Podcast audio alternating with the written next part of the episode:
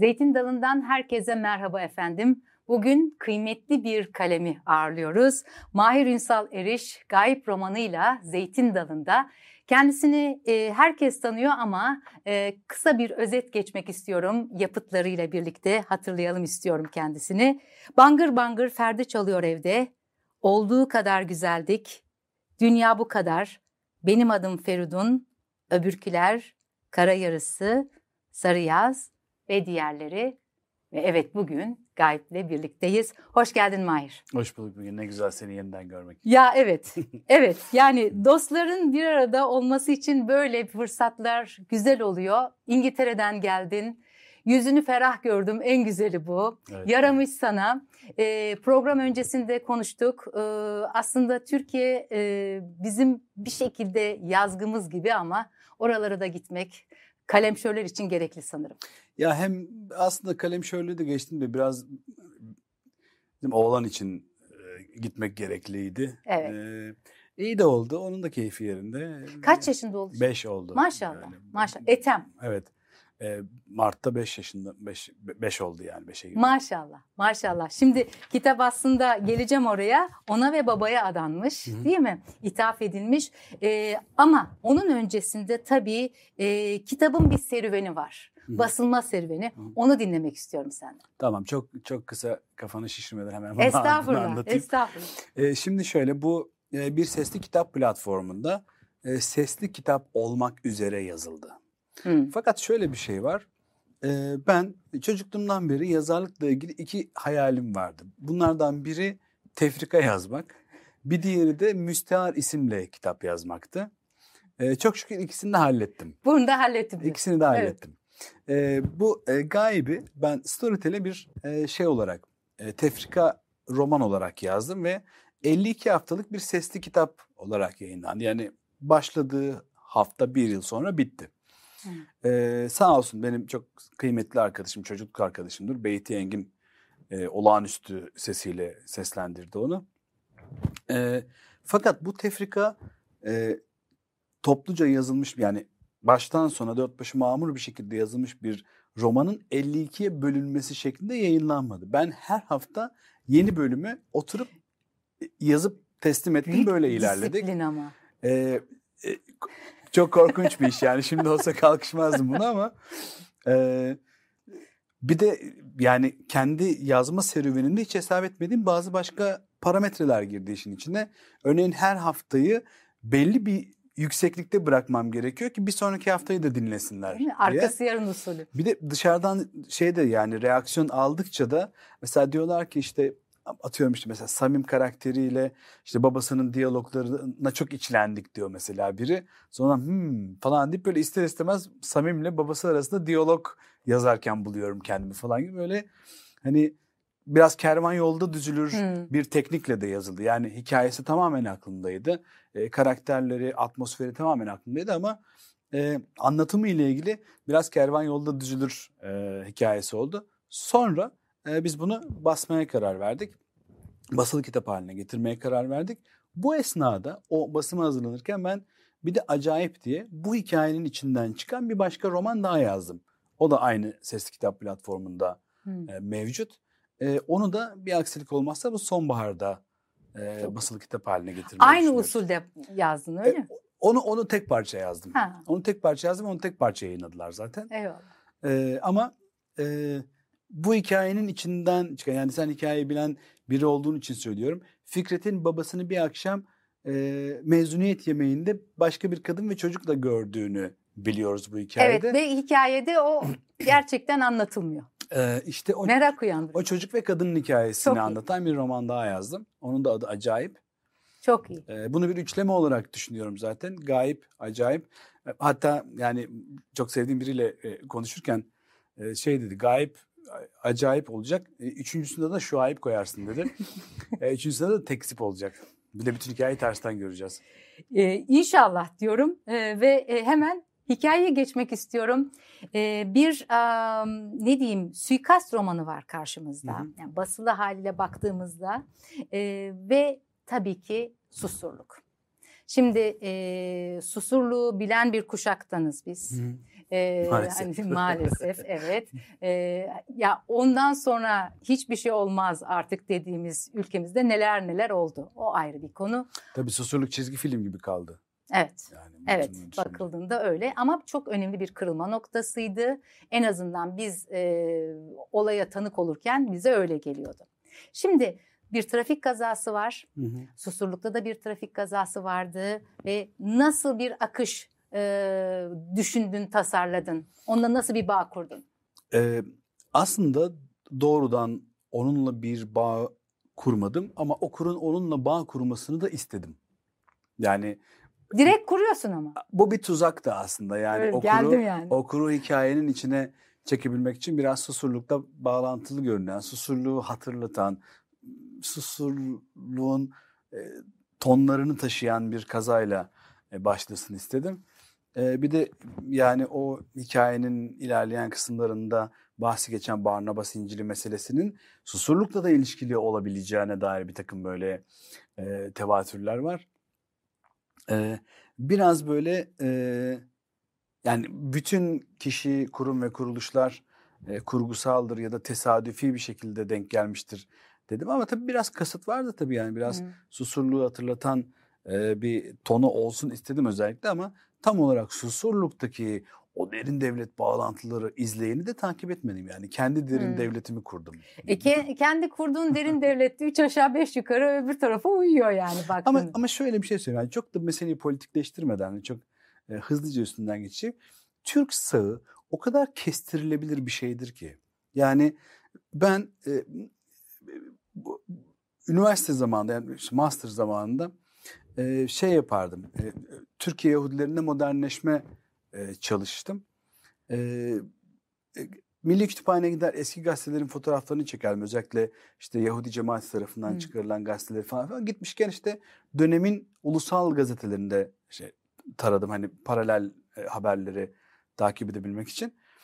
E, o kadar değişmeyen bir şey ki Kıbrıs meselesi, Kürt meselesi, işte e, pahalılık, enflasyon bilmem. Ya böyle ya ülkede yani böyle onlarca yıldır değişmeyen bir gündem var ve böyle bazılarının e, hususi olarak e, kimi kriz durumlarında bilinçli bir şekilde köpürtüldüğünü görüyorum mesela gazeteler. Yani böyle şeydir yani işte e, bir e, mesela sadece şey, mevcut iktidar için söylemiyorum. İktidar sıkıştığı zaman hemen bir yerde bir bayrak yırtılır. Bilmem ne olur. Hop bayrağını alan işte sokaklara koşar falan filan. O, o kriz bir anda e, boşa çıkar. Böyle Türk sahanın çok kestirilebilir e, bir takım kodları var. Yani asla şaşırtmıyorlar. Hı. E, asla böyle e, tırnak içinde söylüyorum hayal kırıklığına uğratmıyorlar yani beklenti açısından. E, o yüzden e, hani gaybi yazmak benim için Kolay oldu. kolay oldu diyebilirim. Yani çünkü o kadar şablonları belli bir yapı ki Türk sağı genel olarak yani en sağından en merkez sağına kadar e, böyle mm, hiç, beni hiç şaş, beni hiç şaşırtmadılar. Yani aşağı yukarı 45 yaşındayım. 45 yıldır Tü- Türk sağı beni hiç şaşırtmadı. Ee, Son derece ben de- tutarlı bir çok biçimde. son derece tutarlı bir şekilde hiç, hiç değişmeden devam ediyorlar. Ya peki şey soracağım şimdi kendi derin devletimi yarattım diyorsun ya kitapta. Evet ama bir diğer yandan hani bu derin devlet e, kavramıyla birlikte akıl tutulması dediğimiz bir mevhum da var. Hı hı. Ve o akıl tutulması, bilinç kaybı dediğimiz olay e, Salih yani baba figüründe çok güzel kendini gösteriyor. Hı hı. Bu ikisiyle ilgili e, kurduğun bağa da değinmek istiyorum. Neden kullandın böyle bir yapı? Ee, aslında benim temel motivasyonum yani bu kitabı e, ben kazara benim elime geçmiş olsaydı ve okumuş olsaydım e, ne gördüm bu kitabın içinde diye sorsalardı ben bir aile hikayesi gördüm Hı. derdim. Benim için e, bu buradaki temel e, hareket noktası e, bunun bir aile hikayesi olması. Yani ben e, gaybe işte böyle o önünde cereyan ettiği e, derin devlet e, fonu e, yani fon ve figür anlamındaki fondan Hı hı. bahsediyorum. derin devlet arka planı diyeyim ya da ne bileyim işte o Barnabas İncil'in peşinden gidenler birbirine kumpas kuran eski derin devletle yeni derin devletin adamları bilmem neleri falan filan böyle çok yoğun bir polisiye tırnak içinde ton gösteriyor olmasına rağmen bence orada çok acıklı bir aile hikayesi var. O yüzden bu kitabın siyasi karakteri yani sonuçta e, benim bir siyasi görüşüm var. Yani hiç, hiçbir zaman da saklamadığım bir siyasi görüş bu. Evet. Hani buna rağmen e, oldukça mesafeli bir yerden yazmaya çalıştım. E, ama kimi yerlerde özellikle Beyt'in sesinden dinlerken fark ettim.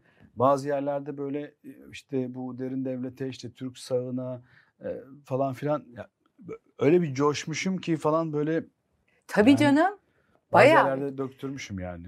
Döktürmüşsün kesin kes. Şimdi hemen oraya geleceğim. Salih, İlyas ve Zeki Üçgeni. Hı hı. Ee, şimdi bakıldığında aslında hani coşmuşsun evet ama bir de onların böyle masumiyetine dair bir şey. Yani e, çevre böyle olduğu için böyle oldular gibisinden bir e, çıkarsama yapmak da mümkün. Yani psikolojik olarak içlerine girmek de mümkün.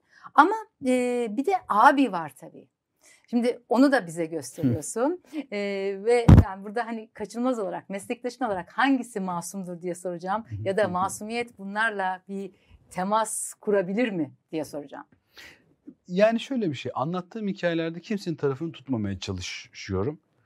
Ee, o yüzden yani en en kötü adamları anlatırken bile e, en e, evlet olsa sevilmez karakterleri anlatırken bile hep böyle belli bir mesafeyi korumaya çalışıyorum. Onlarla e, bir yazar olarak yani böyle o işte Hüseyin Rahmi'nin kuşağındaki yazarlar gibi böyle onlarla kavga etmiyorum falan etmemeye çalışıyorum falan. Yani aslında çok yatkınım. Yani böyle Hüseyin Rahmi gibi işte karakterlere laf yetiştirmeye, onlarla çekişeyim, dövüşeyim, onu romandan atayım falan filan böyle hani aslında çok yatkınım yani. E, ama böyle özellikle mesafeyi korumaya çalışıyorum. Bu mesafeyle birlikte e, galiba e, biraz şey de ortaya çıkıyor. E, Çöküş diye bir e, Hitler filmi vardı. Bir İkinci Dünya Savaşı filmi vardı. Evet. Çok da güzel bir filmdi. Evet. Diyorum. O film en çok şeyden eleştirildi. E, Hitler'i insan gibi göstermiş diye eleştirilmişti. E, bazen bu açmazla karşılaşıyorum. Yani mesela bence bu adamlar yani İlyas da öyle, e, Zeki de öyle, Salih de öyle. Bence ya hiç ya neresinden tutsan elinde kalacak adamlar. Yani işte katillik de var. işte ne bileyim yasak madde ticareti de var. işte başka Mafyanın bir, bir sürü mafyatik evet. ilişkiler var. Birbirlerine kumpas kuracak kadar adi adamlar bilmem ne falan filan.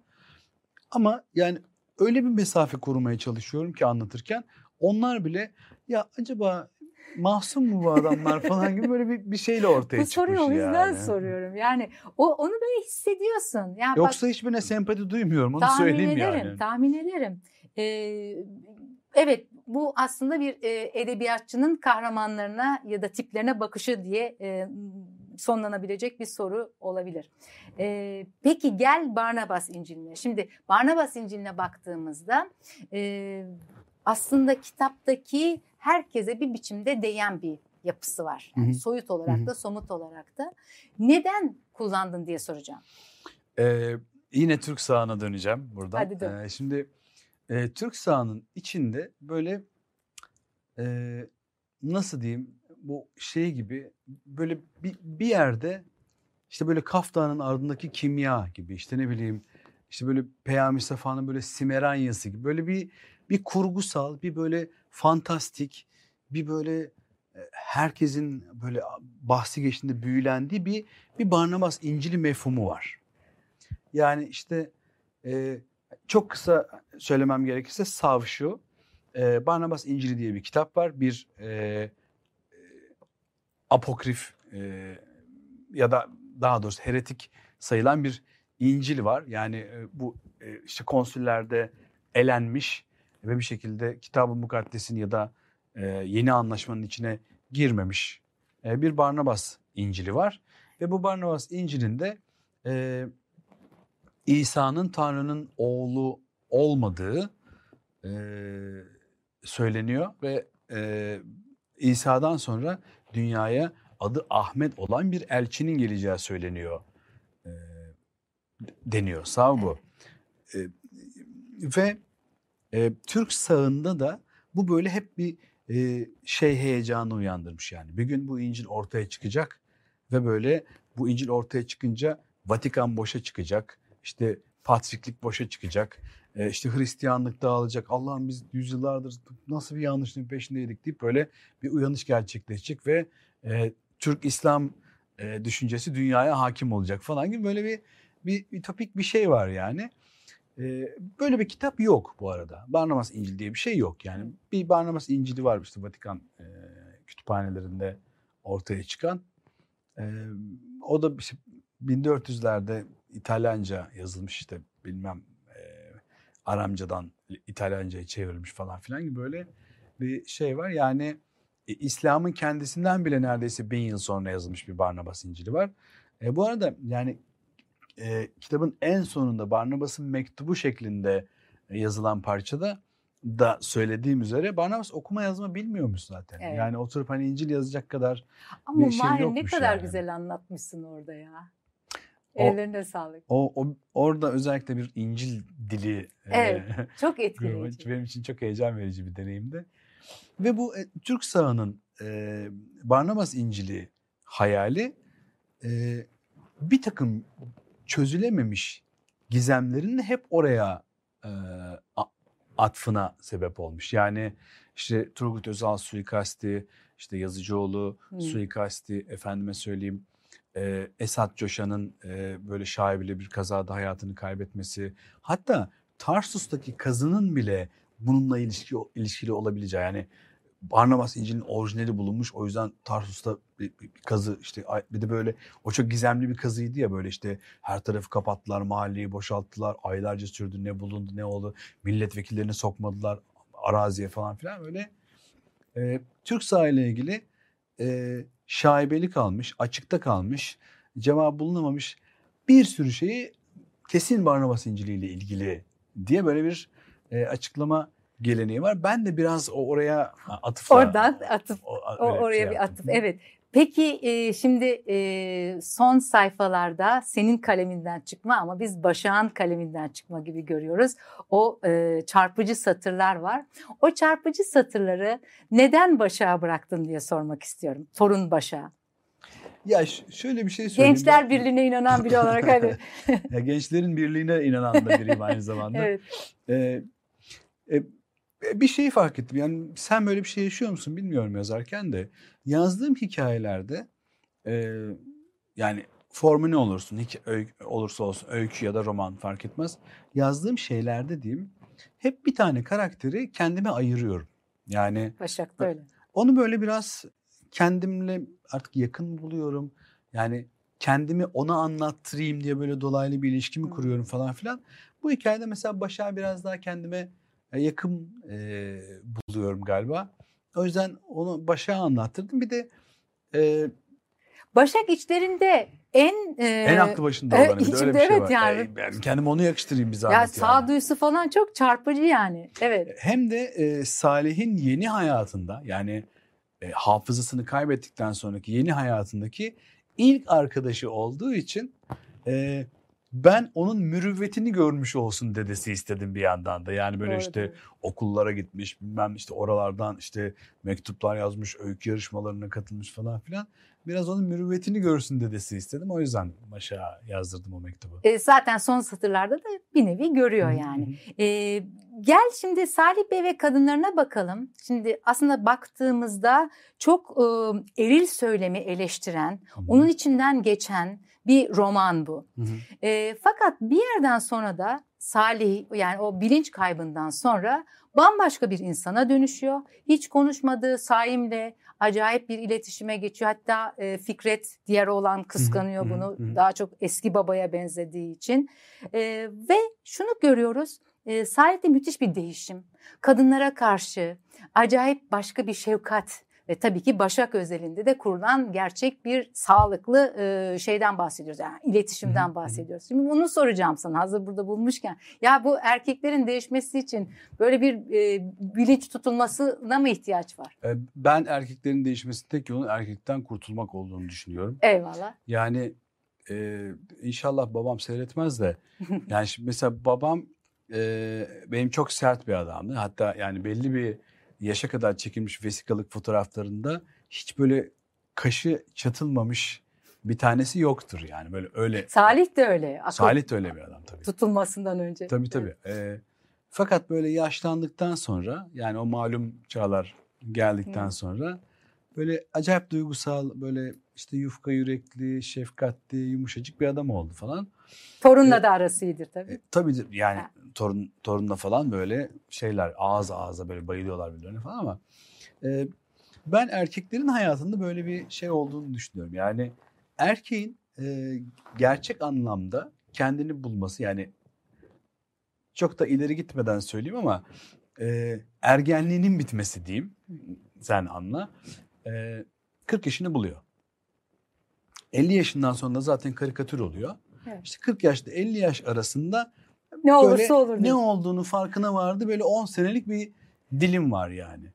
Evet. E, işte 50 e, 50 civarında falan da böyle artık erkeklik e, bayrağı yarıya inmeye başlayınca ondan sonra erkekliğin o güne kadar per- perdelediği ne kadar duygu, ne kadar duyarlılık, ne kadar hassasiyet, ne kadar coşku, ne kadar sevinç, mutluluk, heyecan varsa hepsi e, e, o inen erkeklik bayrağının yerine göndere çekilmeye e, başlanıyor bir şekilde.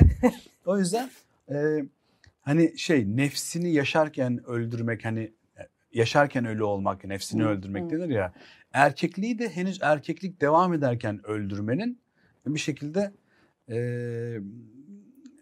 mutluluğu bulmak olduğunu düşünüyorum. Yani çünkü erkeklerin en büyük problemi erkek olmak. Yani bu hani Yeterli bir problem. çok çok büyük bir problem Evet.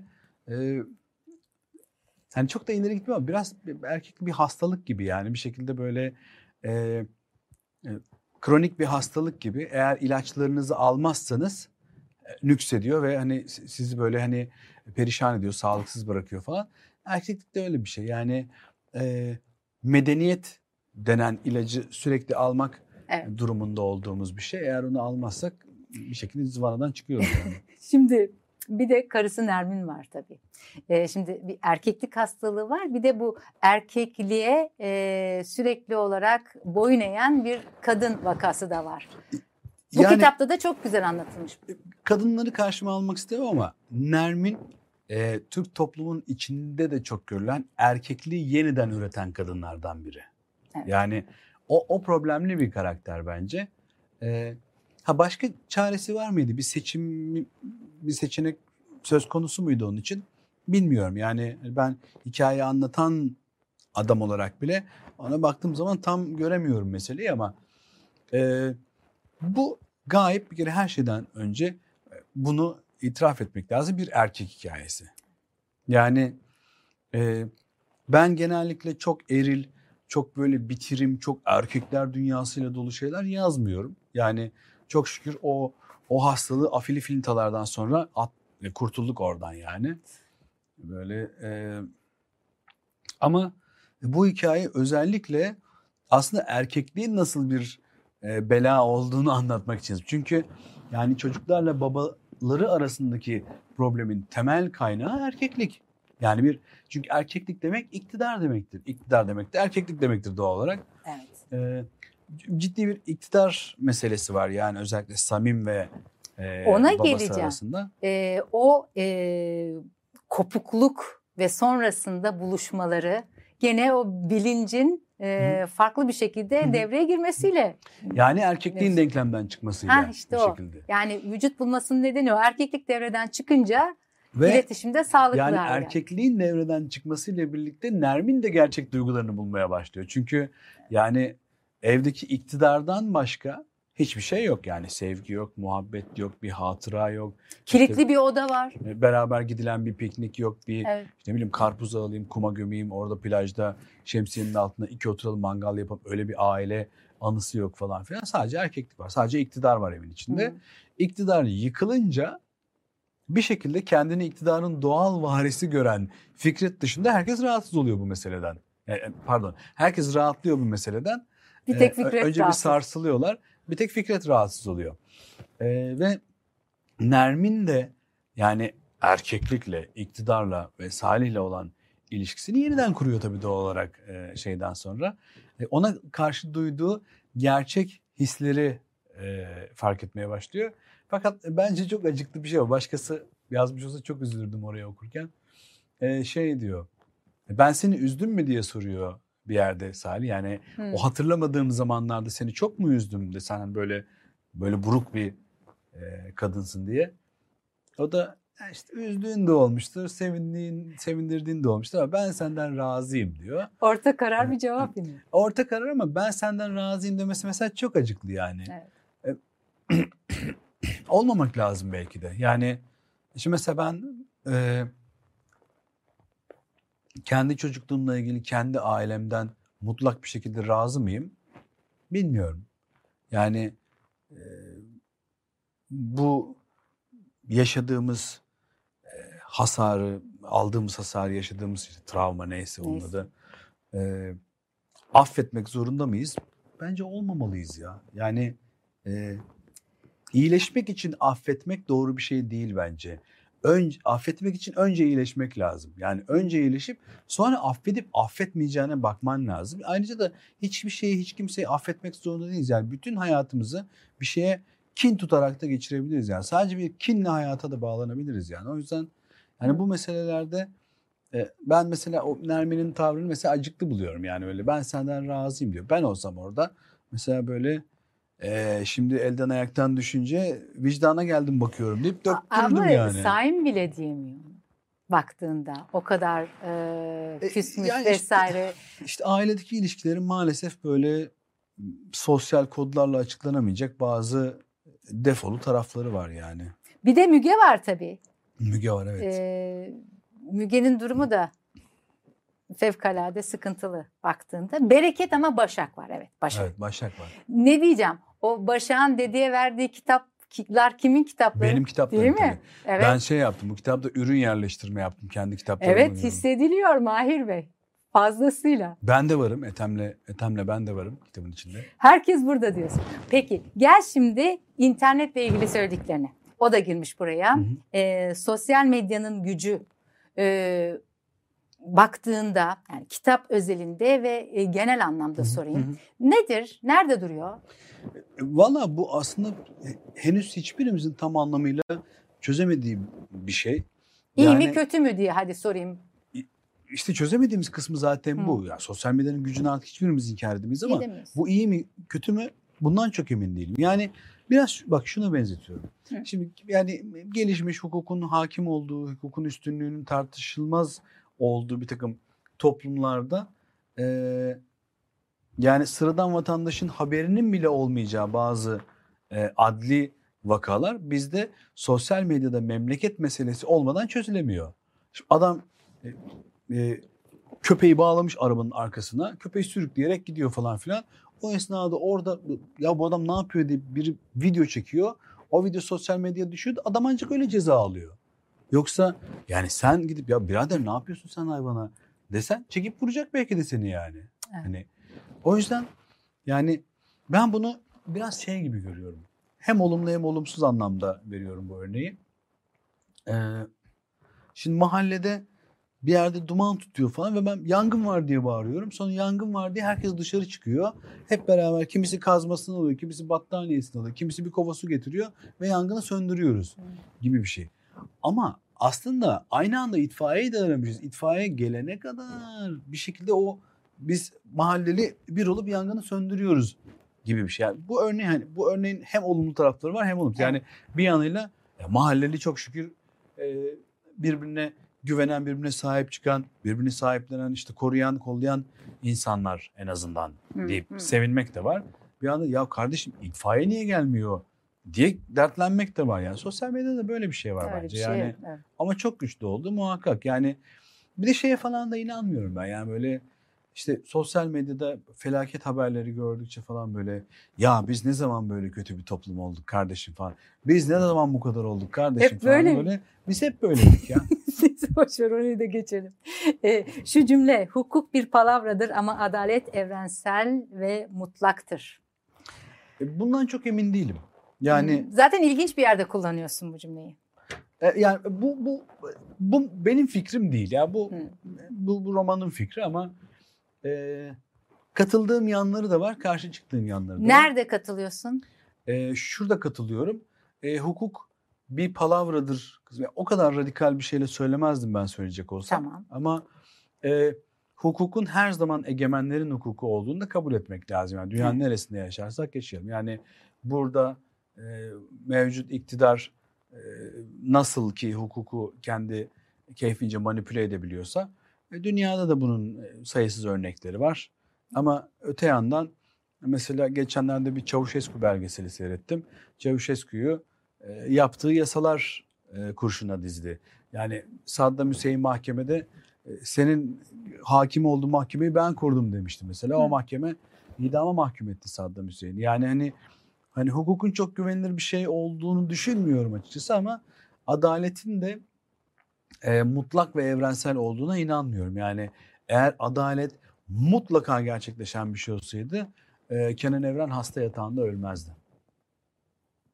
Deyip noktalayalım. Evet. Şimdi e, litera edebiyat. Bir de ondan bahsedelim. E, ne işler yapıyorsunuz? Valla e, litera, e, litera edebiyat e, bizim e, Kultura Litera diye başka bir platformumuz var. Atölyeler, işte e, eğitimler, yazar danışmanlığı, editörlük falan filan gibi böyle hizmetler verdiğimiz bir e, platformumuz var. Platformumuz diyorum ama aslında ben pek işin içinde değilim yani. Oylum, Oylum Yılmaz yapıyor bu işi.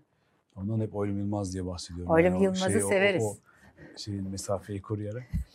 e, Oylum Yılmaz yapıyor bu işleri. E, Litera'da, Kultura Litera'nın çocuğu bir edebiyat sitesi, e, edebiyat haber sitesi, edebiyat e, yorum sitesi. E, ne bileyim. Kaliteli bir site. Valla kaliteli olmasına özen gösteriyoruz. Pandemide canımız sıkılmasın ve böyle bir alternatif bir edebiyat haber mecra daha ortaya çıksın diye başlamıştık. Şimdi sağ olsun Burcu Aydoğan var dostumuz o literanın başında o var her şeyini hmm. o yapıyor o yönetiyor. Ve sevgili Doğuş Sarpkaya e, bir gün kitaptan e, çok çok sevdiğim de bir arkadaşımdır benim Ankara'dan. E, Doğuş işin içinde. Ben elimden geldiğince yardımcı olmaya çalışıyorum. Edebiyat haber, yorum, kitap tanıtımı işlerinin yanı sıra bir de litera öykü diye ayrı bir kutu açtık bu işin içinde. Güzelmiş o. Bize gönderilen yani literaya gönderilen öyküleri Doğuş ve ben okuyoruz. Ee, bir ön elemeye tabi tutuyoruz. Ön elediklerimiz arasından da yani e, eğer önerilerimiz varsa yani hani şunu şöyle görmek böyle anlatmak belki daha iyi olur diye bir takım önerilerimiz e, oluyor bazen. E, önerilerde bulunuyoruz. Ondan sonra orada yayınlıyoruz.